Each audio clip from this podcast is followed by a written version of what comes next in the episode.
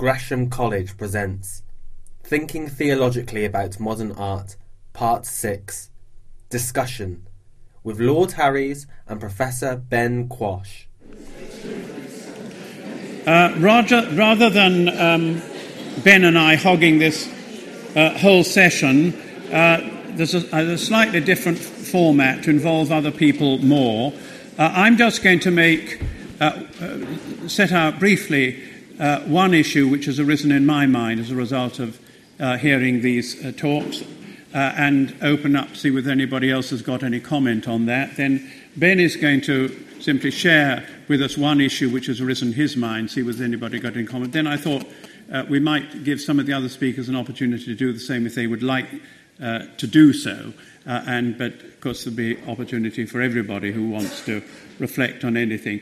Now, the issue that I want to begin by raising is one which has long been on my mind, ever since I first started thinking about these issues. And it arose right in the beginning of Ben's lecture on the desublimation of modern art, when he quoted the lecture, I think, from War Studies about how photos of the attack on Baghdad had made it look kind of beautiful, and she thought that we needed to get away from that in order to show the real devastation that war brings about. And I'm sure that's absolutely right in principle. But it seems to me that the problem is that once you start to bring art into it, whether you like it or not, in some sense, you're going to, in the wider sense of the word, commas, beautify things. Because art by its nature is bounded, and once you bound something, and you make it art, you put in something which corresponds to the medieval balance, symmetry, and clarity, which are certain aspects of beauty, not all beauty, but certain aspects of beauty. And therefore, your attempt to show the total devastation of something actually is somehow made consolatory. And I cannot help bringing to mind, for example, that very famous remark when the full horrors of the Holocaust came to light, that after Auschwitz there can be no more poetry, because poetry, of course, is consolatory. And for me, it comes to a kind of focus in the challenge with the crucifixion. The crucifixion, the most cruel form of torture that's ever been devised by human beings. Yet we've made it a beautiful work of art. What on earth are we doing? How can we resolve this? And even a famous picture like Guernica, which was meant to show the horrors of war. Actually, because it's a work of art, it has some of those elements of balance, form, elegance about it in some sense. It is consolatory. And there is a fundamental problem here. It's one, actually, I tried to address in the last chapter of my book on Art and the Beauty of God, which I'm not going to repeat here. But has anybody got any thoughts about that really fundamental difficulty? Somebody has. Yes, good. There's a microphone coming. Yeah. Some years ago, I commissioned, or tried to commission, from Art in Churches, the Stations of the Cross, to be done as realistically and as challengingly as the artist could do, and as contemporary as possible. And in the doing of that, he failed to do it because he felt that the content was, in a sense, too strong. But one reflected in the process of that one way to make the Stations of the Cross acceptable was to put them into a golden frame. That in some sense maintained a sort of numinousness about it that allowed them to be challenging and incarnational, but still made them safe and able to be viewed. Now, if you go to St. John on Bethnal Green, you'll see another artist's attempt to do the Stations of the Cross. Whether or not that has succeeded in being conducive to worship or just frightening is up to the viewer. Thank you for that, but though I still think it leaves us with the fundamental problem. It does. I don't think it's as resolved. My own view, as I sketched out in The Art and Beauty of God, is that I think this issue is only resolvable ultimately in terms of Christian theology.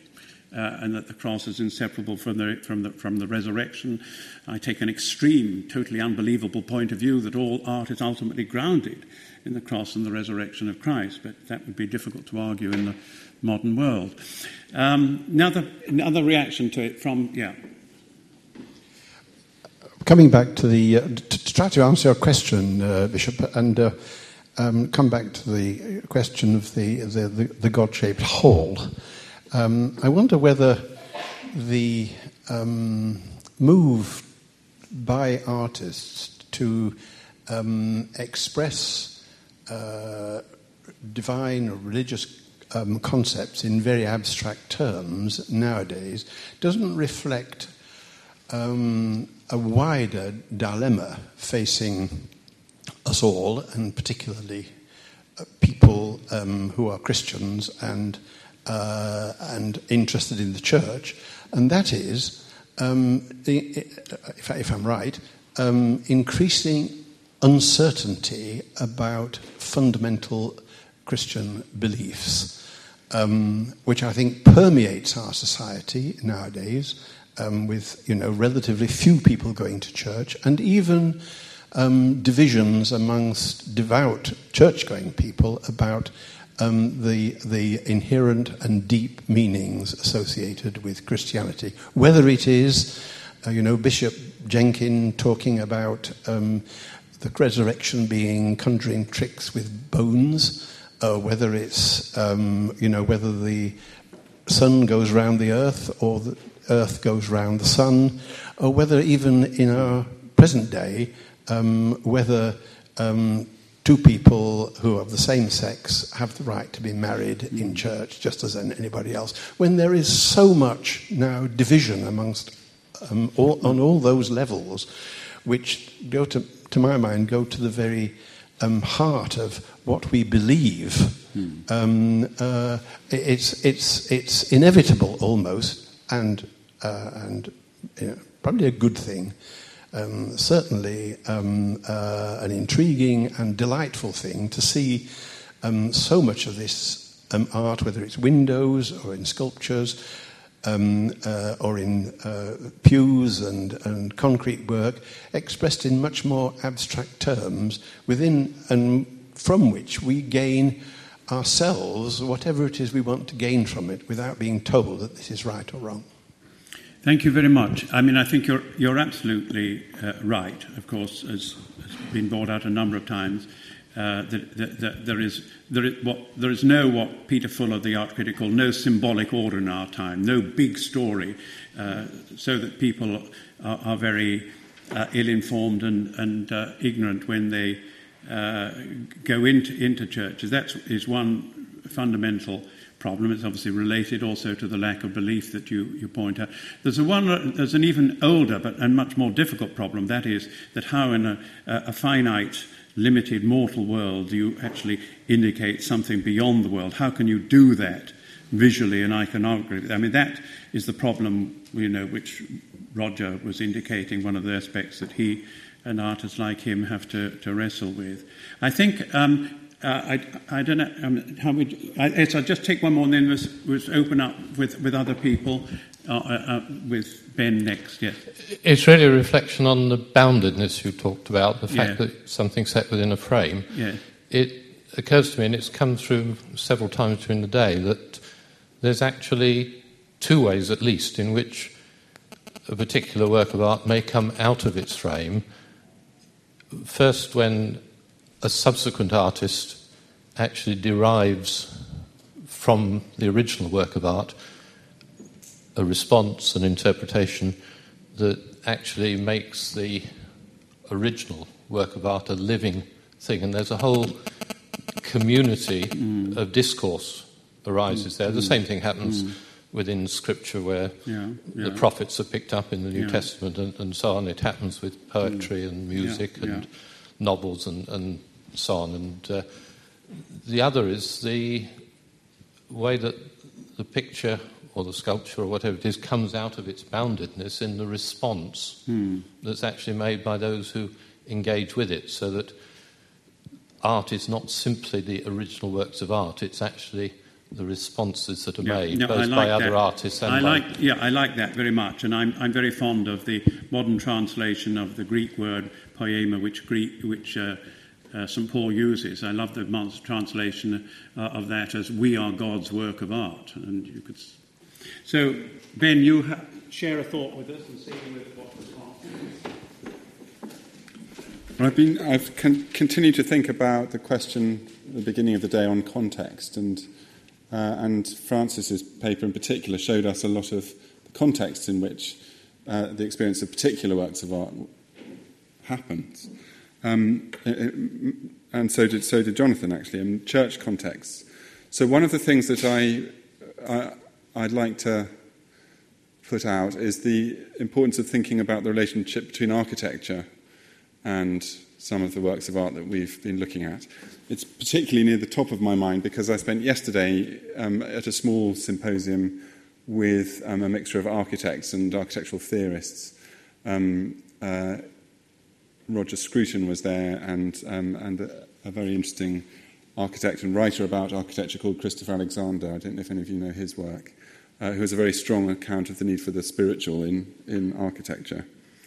And pretty much everybody there was extremely rude about modernism in architecture, and in particular the fact that these were not humane spaces, that generally modern architecture is not particularly interested in traditional ways of making a humane environment. And the little details that they picked up on, which they thought did contribute to a humane environment, include things like mouldings, which were relentlessly attacked in modernism, and the fact that sort of certain delicate mouldings, as one person put it yesterday, show that a building is not just about the materials from which it's built, but, for example, the light, which is captured by mouldings, and the way that light and darkness can become articulate in the mouldings of a piece of architecture, and so on. So the emphasis of this rather sort of reactionary group of people, with whom I thoroughly enjoyed being, I have to say, was the importance of dwelling places you could really be at home in, and, as Scruton put it, rest, places where you can rest. So I want to ask something about whether we expect significantly different things from architecture and from painting, for example, or other forms of visual art, and if we do, why, or whether we should be holding the exercise of the making of visual art to some of the same standards that we would expect from architecture, an architecture that we could rest in and feel at home with. Would that be inevitably a betrayal of the seriousness and intensity of art in service of comfiness, or not? That's a question for you. I don't know if anybody wants to comment on that. Well, if I could tie that in with Bishop Richard's initial comments, I actually didn't find the images put up, was it by George Pattison of the Nash's We Are Making a New World, of the stumps of trees in the war-torn landscape, and thinking also of his Menin Road and other iconic images from the First World War, which really bring home what happened at that time in a way that perhaps black and white photographs don't do, that they're not consolatory, that they do more than that. They are bounded, yes, but precisely because they are bounded and have formulated something about that, in both cases, first-hand experience, I'm thinking also of Nevinson's, that they do seem to catch something that endures, that has a duration, and therefore forms part of our historical knowledge of that period.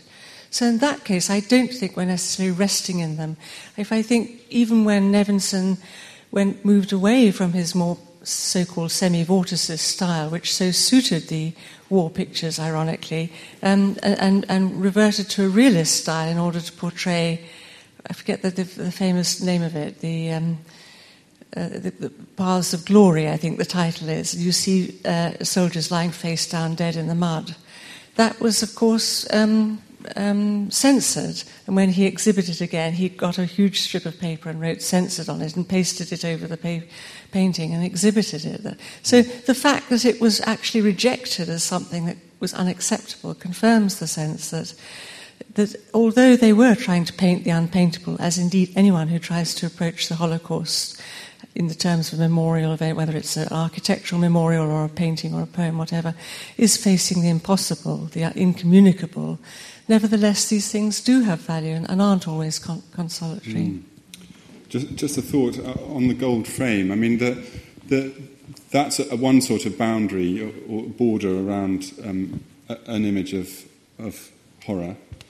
But actually, there's an entirely different sort of border or context around it, which is the activity that goes on in a church.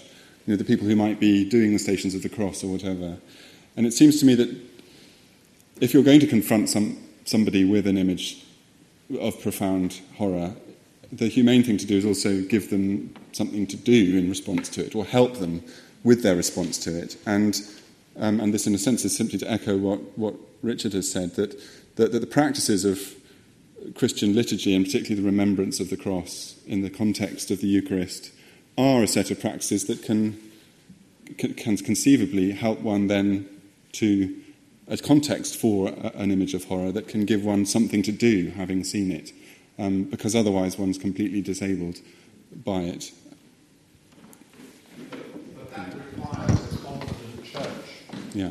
Or a confident group, yes, of participants. Yes. What I'm worried about is that, in fact, we are going to be moving into an age where there is a lack of confidence in the church, and the iconoclasts, whether they, however they enact their action, you know, their iconoclasms or whatever.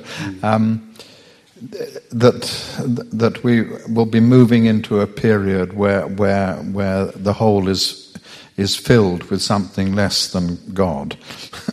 It's almost the opposite of iconoclasm, isn't it? The icons will become the reassurance, and the stuff that is hard to give form and boundary to is the stuff that will get broken up or attacked. You know, George, can I just invite George's response before? Yeah. Do you want to take the podium? And then we can you can then become the next.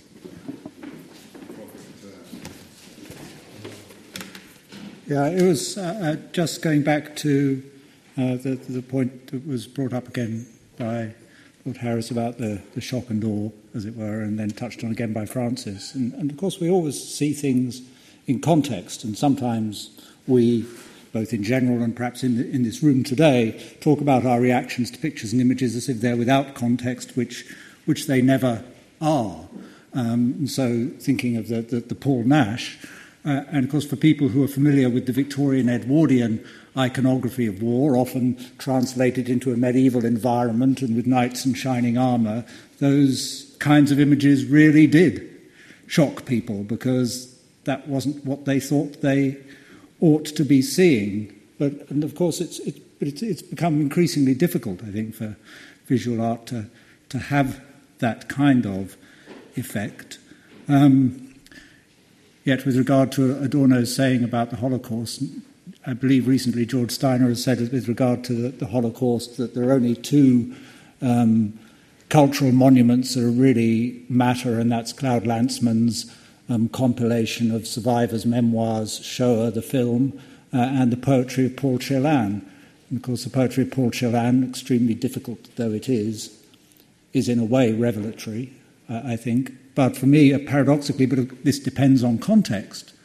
I mean, the only works of visual art that really do anything to, as it were, cut through the crap and the frame are paradoxically images I've seen both in the Ghetto Museum in Prague and in the Siege of Leningrad Museum in St. Petersburg are children's drawings, which may be of people playing in a field under sunshine or doing stuff with cows or whatever else happens in children's drawings. In the one case, drawings produced by children in Theresienstadt concentration camp, and in the other by children in this city that was besieged for 3 years where 1 million people died, a very largely forgotten event of history outside Russia, I think. And you see underneath the picture, this little page, it's a new year.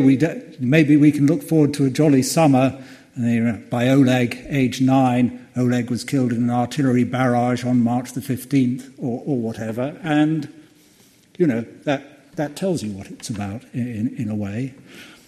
And partly for this reason, I don't watch any war films relating to the present conflicts in Iraq or Afghanistan, because I believe that these films are largely geared to making us at home believe we know what's going on. And of course we don't in that sense. And we like to... it was very interesting for me to reflect, of course, for my parents' generation, perhaps for some people here who really did live through the Second World War, those films did not come with the kind of realism that contemporary war films do. And these days, war films have to have limbs being blown off and one sees the torn arteries and the rest of it and so on, whereas in the 1950s, for films that were being produced for people who had lived through these things didn't actually need to see those kind of images, apart from the fact that there wasn't the technological sophistication to enable filmmakers to do it. I think actually if they'd wanted to do it, they could have, because film's been pretty clever all the way through with the power of illusion.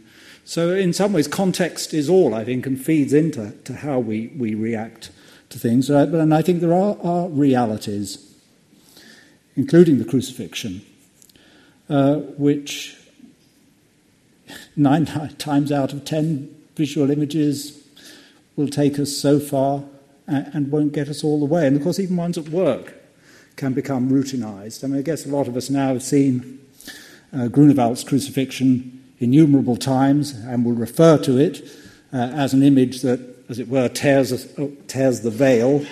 But once you've seen it 100 times, maybe it's difficult for it to do that. But I remember teaching a class in theology of art in Denmark, and, as it were, suddenly showing that image to a class, none of whom had seen it before, and it was literally a from all these... And they're older than our students, they're all mostly in their 20s, going for ordination, quite mature people, and they were shocked by that image, which cut right across what people expect from an ecclesiastical representation of it. So context is not all, but all these images come to us with a certain context, both our own social context and the context of the other pictures that we've seen, what we know about the events. And as Lord Harries was saying, that clearly someone looking at a crucifixion with a theological or a faith position that stands in the tension of crucifixion, resurrection,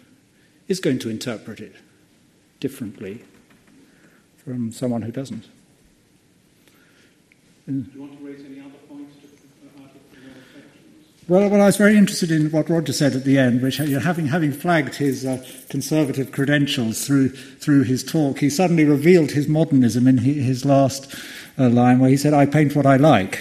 I don't think many 16th or 17th century painters would have said, "I paint what I like." That in a sense, but also I thought his talk illustrated beautifully, really, the way in which the three dimensions of time play into both the production and the reception of art, and from my particular biased point of view, perfectly reflect Heidegger's view as to the way in which these three dimensions interrelate with the primacy on the future, that we always approach the world with a certain end for something. We've come today to hear some lectures, to learn something, to find something out, and that expectation, in a sense, whether it's fulfilled, disappointed, or whatever, conditions everything we happen. So, Roger starts to study art or to paint, starts to do a new work, and yet that throws him back to the tradition. How can one orientate oneself in relation to this new thing? And of course it's interesting, even breakthrough modern artists like Manet and Picasso are constantly in dialogue with the past and recycling the work of previous artists. And so this dialogue between future and past then comes down to the present, and, well, what is it I've got to do? What is it I'm going to do now? And this thing of presentness, here is a job that has to be done and produced. And it seems to me that that's, in some sense, more that creative moment is more prevalent than, as it were, concerns with certain ideas of beauty. And what matters at that point is really responsibility, and perhaps that's, that the artist is prepared to take the responsibility that goes with producing the work and to identify themselves as an artist, in a sense, with it. And sometimes that might mean at a later point in their career disowning it and tearing it up or putting it on the fire and saying, no, that's not what we should be doing. And that creativity and responsibility, I think, is, and to use a sort of very old-fashioned word, a very ennobling aspect of art, and religiously, in a sense, potentially instructive, even where the content may not be overtly religious. What I've been thinking is actually relates in a sense to what you've been talking about, sort of consolation, because I think I wanted to sort of slightly speak up for consolation. Obviously it's true that there is false consolation, that one of the points that Jonathan Sachs makes in the book that I was mentioning is George Steiner, who talks about people consigning people to the gas chambers and then going to listen to Bach, and how difficult it is to reconcile those sort of two things, and what a sort of problem, in a sense, certainly for Steiner, that has been. What Sachs replies to that is that the search for meaning is something that defines what human beings are and what they need and what they do. And simply, what people who have been through trauma need to do is to somehow process that and to actually make sense of it in their lives. The art that just presents you with more trauma doesn't help you to do that. Consolation is actually something a true consolation is something that we need, and the art that actually somehow can give us that is what we mean by grace, I suppose. So that was just my reflection on that, and how that comes is different for everyone. And so, I always have thought of what I'm doing as actually having a key, as it were, which opens particular locks and doesn't open others. And I think all of us in different ways sort of have kind of keys like that. That I know my paintings may open a key for someone, for others it'll be completely useless. But that's just the way life is and the way it works. And if it can open the key for someone, then even if it's only one person, that's fine by me. So anyway, that was just my little reflection. Francis, you want to share anything? There's one or two things that I wanted to throw, but I wonder if I could just begin by mentioning a set of Stations of the Cross that have been made for a very tiny church on the border of Herefordshire and Wales at Discoid, which... The idea for it, which was put to the vicar who accepted it, was that an artist in the area should go around with his friends and ask if they would like to take part, each one doing one of the 14 stations. And to his surprise, the people he approached readily agreed, regardless of really what their faith was or was not. And as a result of that, they put the titles of all the stations in a bowl and asked them to pull one out. And they did say, well, if you're really unhappy with what you pulled out, you can negotiate. But interestingly enough, when people pulled them out, they all felt that had been somehow given to them, and they stayed with it. And I was fortunate to be present at an evening where they all met in a person's house after they'd all finished these pictures. I think there were only 12 of the 14 artists there, and there was sort of some buffet food for supper and so on, and we all walked around looking at them, and then each artist spoke in turn about the experience of whether it had been difficult or easy to try and find the solution and what it had meant to them. And what was interesting was, of course, that instead of having one artist doing all the Stations of the Cross, which risks... For the people in the church, perhaps not being what they can respond to, there was this great variety of styles and media there, and quite some very, very original, in one or two cases, interpretations of the actual scene. And it did make for a very lively and fascinating journey, and it also made the old story come alive and suddenly seem relevant again in a fresh way, because it was interpreted through the eyes of all these very different contemporary artists. So I do think it's an extraordinary thing, and because they're non-permanent, you know, there's no need for a faculty of any sort like that, and they're not there forever, they're just there for the specific period of time. So it's a wonderful way of refreshing the passion story through that period through art. I think what I am worried about, if I may bring it up, is the need for the contemporary, partly because I teach art history in an art school, in a fine art department.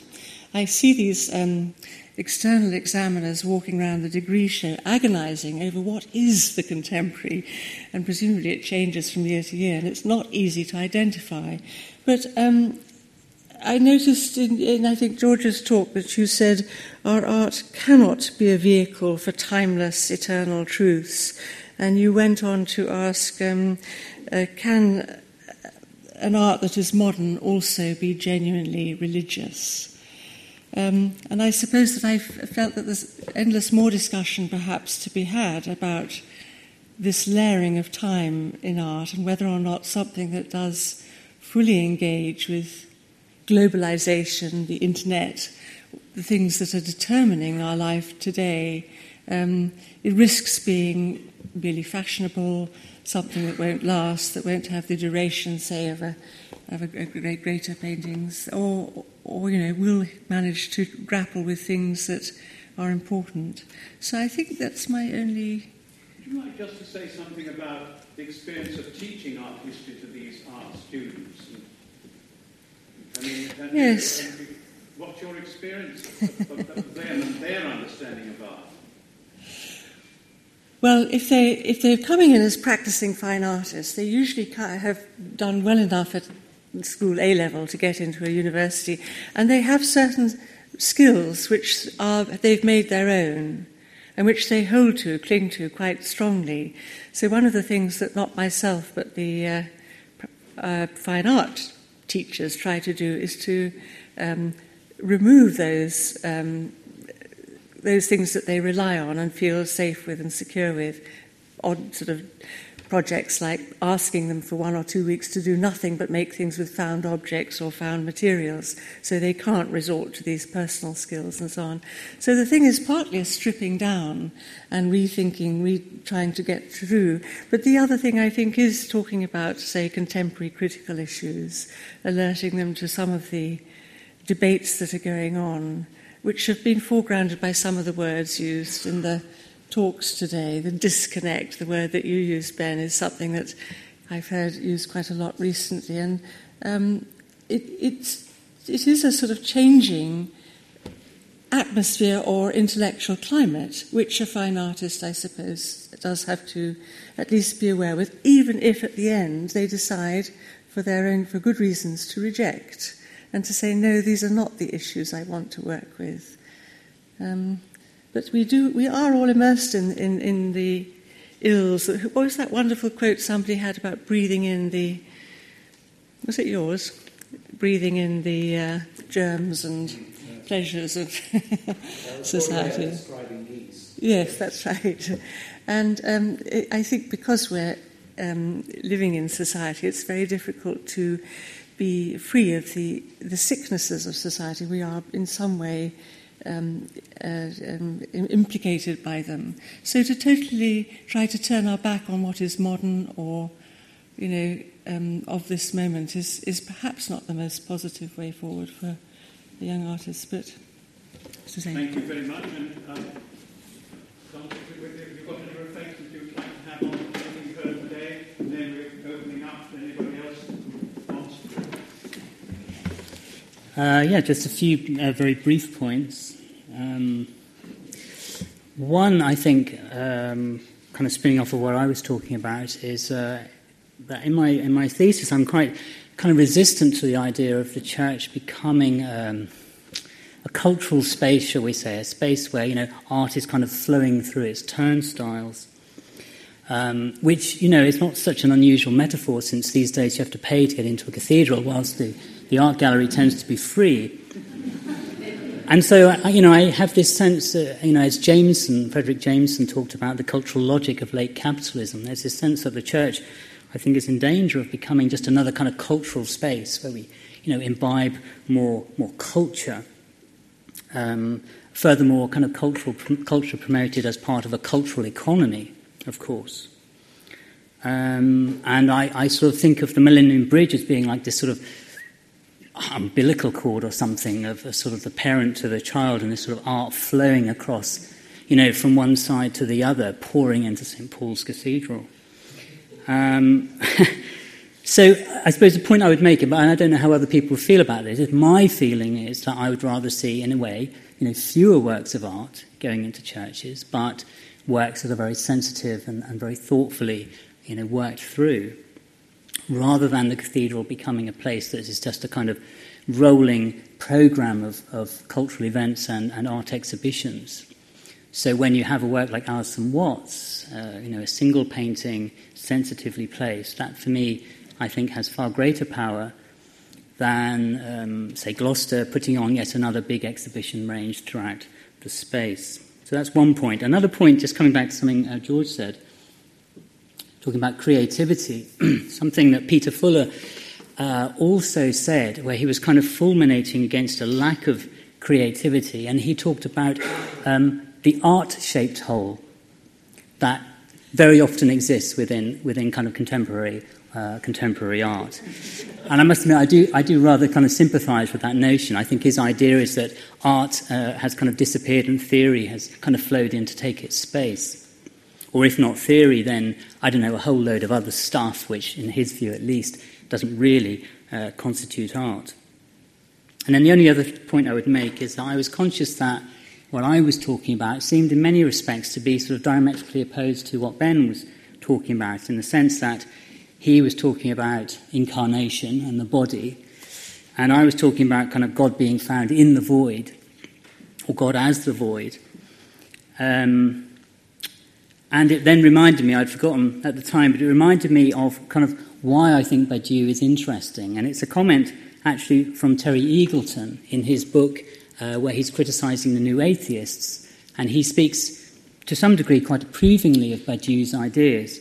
And he says this, he says, "Truth is what cuts against the grain of the world." And that, I feel, is what Badiou is trying to suggest. And that, to me, seems to be kind of an important idea. And so one of the other things which I'm quite supportive of is the notion of sort of temporary works within churches rather than permanent works. Not exclusively, but I think temporary works can be extremely useful in producing work, potentially, that kind of cuts against the grain, cuts across the grain, and allows a greater degree of risk. And I seem to recall in your most recent book, George, you mentioned something about the importance of risk in art production, and that if art does not involve some degree of risk, it becomes, I think, simply product. Is that what you said? I think that's right, and it relates back to what I said before about, you know, the local art show. I mean, I think you know, you can go around the art show in your church hall or wherever, and you can see something that's maybe not at a technically high level. You can somehow pick up that person's taken that risk and really done something, which connected to what I was saying about responsibility as well, and is prepared to go with it. Yeah. It's always very exciting when you see that, whether it's, as it were, someone who's great and famous doing it, or whether it's, you know, I think next door neighbour who took art up last year. Yeah. I think I remember reading Hans Feibusch, who, you know, you can see his Stations of Cross just round the corner from here. His great mural, of course. And he talked about the importance of responsibility on the part of the artist, which goes along with kind of risk-taking on the part of the church. I think those are two quite well-matched, you know, ideas, really. Thank you very much. And now we've just got a few minutes to see who'd like to make any reflections on anything that has emerged for them from the day. There's a lady there I don't think has spoken yet. Thank you. Thinking about the God-shaped hole, I was then trying to imagine what shape this hole would have. and creativity. And then I was thinking, well, actually, we know what the Greek gods looked like. We know what Roman gods looked like. We know what Hindu gods look like. We know what Buddha looked like. Why weren't we creative enough to create our gods, images of them? Or have we, in a way, when you go through churches and see people worshipping different saints, in a way it's same promulgation of images, or isn't it? Well, I think that raises a very interesting point. Because in 843, when the church decided that there should be such a thing as a Christian art, the argument put forward by John of Damascus was, of course we can't depict the invisible God, of course we can't, but the invisible has become visible, the word has become flesh, and for that reason Christian art is not simply an optional extra, but it is actually fundamental to the faith. And from that, I think you might argue that whatever Jonathan has said and others said about being able to bring abstract art and other kinds of work into a cathedral and church, I entirely agree. In the end, there must be something in the cathedral, I think, which indicates the fact that the word has become flesh. And right from the origins of Christian art in the 3rd century in the catacombs, there were attempts to depict Jesus Christ, not God, and that's why Ben and I both groaned a great groan when he mentioned the Renaissance paintings of the Trinity, which are quite appalling. You wouldn't get that in orthodoxy. It's totally unorthodox to do that kind of thing. The orthodox thing is to paint the visible become visible, Jesus Christ. Mm. To see God in art, you have to have an inner eye, as it were. In the Bavarian Museum of Art in Munich, they have collected a large collection, which told me when I visited it, more about the pathology of the history of religion in Bavaria through the years than it necessarily did about God. So in a sense, each art form is going to have a very large percent of cultural extras, one needs the inner eye to discover the godliness in some of those things. And so I'm encouraged when people say that we actually need less art of better quality in our cathedrals. And I'd be very concerned if they just became village art galleries. Yes, would that were an easy thing to do. That the capacity to discern what is and is not simply a form of sort of cultural accretion, and what is of God is, a perennial difficulty in doctrine, let alone in art. And the inner eye has the risk of suggesting that one could actually achieve a position where one had a clear view. And I think that it's much messier than that. That, as it were, it's a perpetual and communal process of discernment, where you constantly revisit the tradition that you've inherited and seek to test it so that you can work out actually what may have been a wrong turn or a misleading lens or that sort of thing. So it's a collective task and a very important one.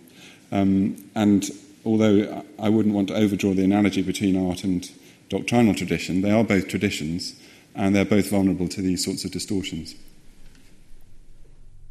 For more information, please visit www.gresham.ac.uk.